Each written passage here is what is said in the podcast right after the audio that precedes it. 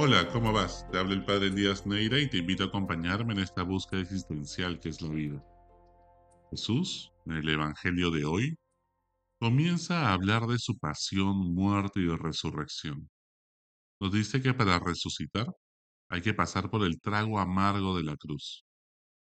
El camino para una vida plena pasa por el sacrificio, por morir a uno mismo, tomar tu cruz y seguir a Jesús. No hay otro camino asumir el dolor y el sufrimiento en nuestra vida. Ante esto, Pedro se revela, quiere enmendarle la plana a Jesús. Le dice, ¿cómo es posible, Jesús? No puedes hablar así, no puedes hablarnos del sufrimiento, vamos a perder writing. A nadie le gusta escuchar ese tipo de mensajes tan macabros. ¿Cómo que vas a morir en una cruz, humillado, mostrándote vulnerable y solo?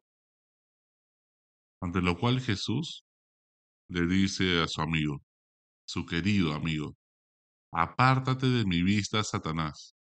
Tú piensas como los hombres, no como Dios. Y muchas veces nos puede pasar lo mismo en nuestra vida. Al igual que Pedro, tenemos que discernir qué es de Dios y qué cosas no son de Dios. Pedro aún cree en una gloria sin sacrificio, en una resurrección sin necesidad de morir, en tener éxito sin esfuerzo, en ganar el partido sin entrenar. Sin embargo, Dios piensa muy distinto. Hay que morir a uno mismo, asumir tu cruz, hacerte cargo de tu sufrimiento y seguir los pasos de Jesús, amando con todo el corazón. Las enseñanzas del Maestro son fundamentales para poder ser felices. Esos tres consejos de Jesús se ponen rotundamente a lo que el mundo nos propone.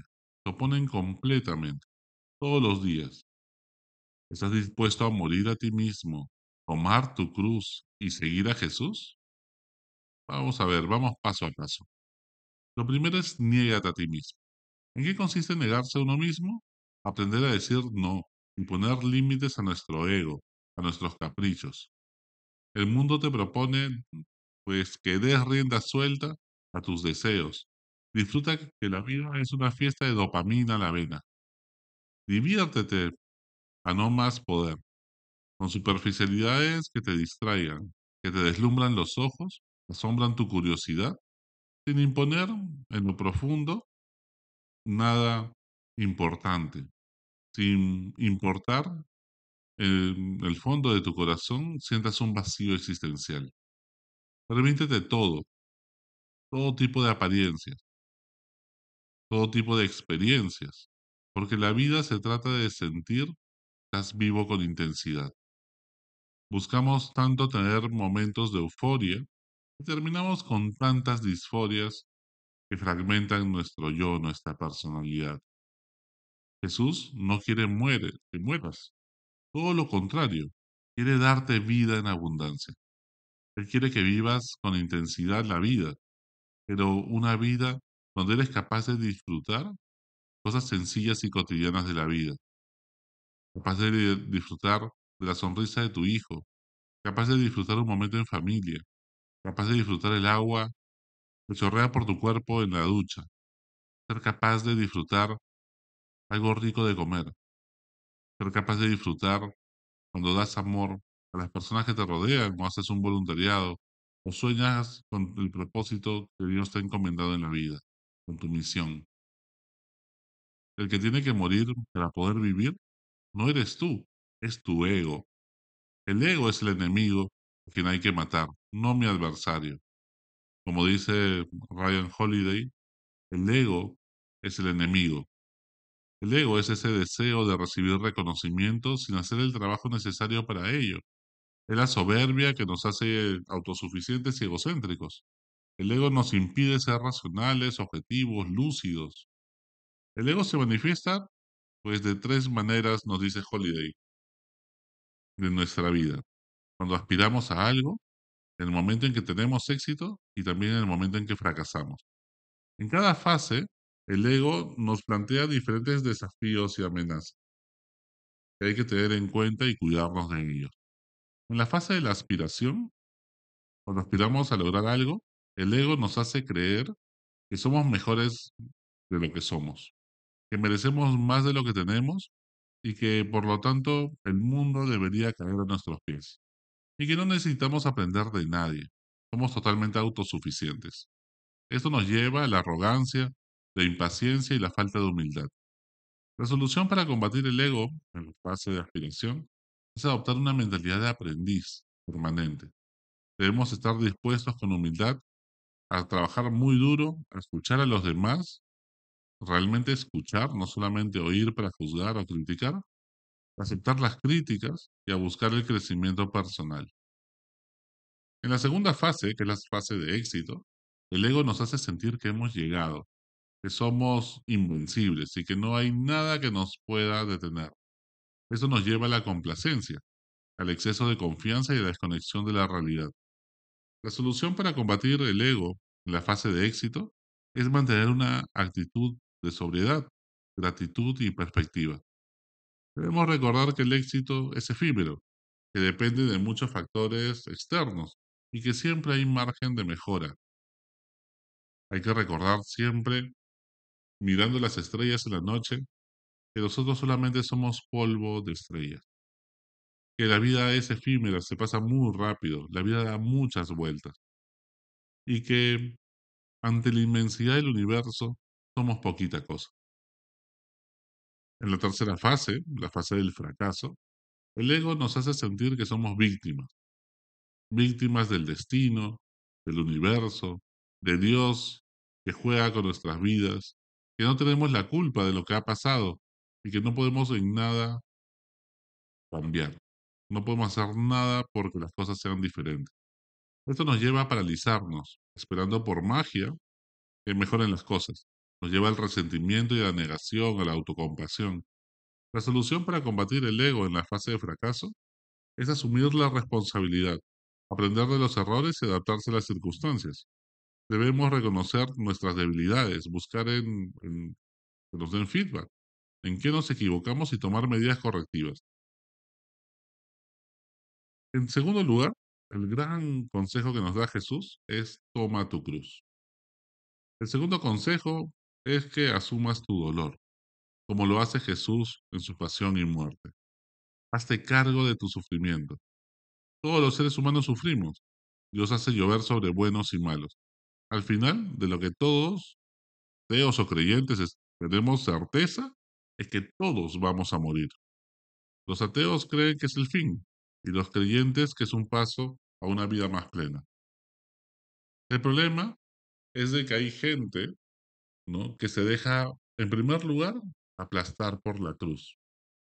¿no? Se deprime, siente que la sombra de la cruz lo aplasta, y ya no puede más, que solamente vive victimizándose y diciendo, mira, ¿sabes qué? Ya no puedo más, las cosas cada vez están peor, y se deja llevar por la corriente. En otros casos, algunos otros sobreviven arrastrando su cruz victimizándose. Cargan su cruz, sí, pero la arrastran quejándose todo el rato a Dios y a los demás de por qué le ha tocado ese tipo de vida. Viven comparándose, mirando lo que pasa con los demás y creyendo que siempre en la casa del vecino se vive mejor. Vivimos comparándonos y llenándonos de envidia, pensando que los demás la tienen más fácil que nosotros. Siempre vamos a encontrar gente que tiene más y gente que tiene menos. El tema es la perspectiva, si tú quieres ver el vaso medio lleno o medio vacío. Algunos otros se dejan aplastar, ¿no? Por esta cruz, como hemos dicho, y se deprimen, y otros, pues lo que hacen es con la cruz agarrarse a palazos a todas las personas que los rodean. Aguántenme pues, así soy yo, dirán muchos, que agarran a palazos a los demás porque así es mi temperamento, mi carácter, mi forma de ser, y como que los demás tuvieron la obligación de aguantarme. Solo unos cuantos comprenden a Jesús y cargan su cruz. La abrazan. Dejan que el sufrimiento también los modele, que los vaya curtiendo, los vaya formando para tener un corazón de roble, capaz de amar, pero también sabiendo que el amor es exigente. Solo cuando pasamos por la cruz y el sufrimiento, somos más vulnerables y por tanto más empáticos con gente que sufre lo mismo. Y por último, el tercer consejo de Jesús es síguelo. Sigue a Jesús. Para los judíos que escuchaban a Jesús, todo estaba clarísimo. Solo se puede seguir a Dios. El pueblo de Israel, liderado por Moisés, caminaba en el desierto siguiendo la columna de nube en el día y a la columna de fuego por la noche. Era la presencia de Dios. Eso simbolizaba. Reconocer a Jesús como Dios es aceptar que debemos seguir a Jesús como camino hacia la plena felicidad porque Él es Dios. En esta vida y también seremos más felices más allá.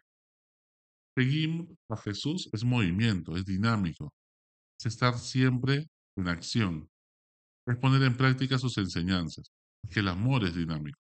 Aprender a amar como Él, sentir como Él, mirar como Él, que tu corazón palpite al ritmo del suyo, que te sincronices al corazón de Jesús, que te apasione ser como Jesús. Y es que amar como Dios no cansa. No se trata principalmente de esfuerzo humano, sino del don de Dios, de simple y llanamente darte cuenta, tomar conciencia de cuánto Dios te ama. Cuando uno quiere esforzarse y creer que el amor principalmente consiste en esforzarme, en sonreírle a alguien que me cae mal, poco a poco mi sonrisa se va a volver una sonrisa como la del guasón. De tanto esforzarme, esforzarme y me voy cansando. Me voy agotando, me agobio. Y al final termina siendo una mueca barata como la risa del guasón. Y que al final nos desgasta y nos cansa. Que después podemos descansar un poco y volvemos a comenzar como un círculo vicioso, pero que en el fondo se vuelven cumplimientos y cuando nos, cuando nos sale y aguantamos bastante la sonrisa, pues al final nos creemos orgullosamente que somos mejores que los demás y el ego nos come. Entonces, no se trata tanto de esforzarse en amar, sino en caer en la cuenta de cuánto Dios nos ama. Cuando caemos en la cuenta de ello, lo que surge en nuestro corazón es gratitud, es generosidad. Quiero rebalsar de amor, de alegría, de paz, abrazar a todos, incluso a mis enemigos, a mis adversarios y a todos, porque veo lo que Dios ha hecho conmigo. Eso es lo que le pasa a María cuando canta el Magnificat, ¿no? Pues también nos pasa a nosotros cuando te llenas del amor de Dios. En eso consiste amar a Dios sobre todas las cosas, amar como Jesús nos ha amado. Y entonces, ¿tú también te escandalizas de la cruz? ¿Tú también quieres solamente seguir a Jesús cuando está bien maquillado, peinado, con filtros, sin sudar una gota? ¿No? ¿O quieres realmente seguir a Jesús camino al Golgota? ¿Te preguntas también dónde está Dios cuando llegan épocas de sufrimiento, de aburrimiento? Cuando sufrimos nos resentimos con papá Dios. Quizás no has matado bien a tu ego. Hasta la próxima. Sigue buscando que Él te encontrará.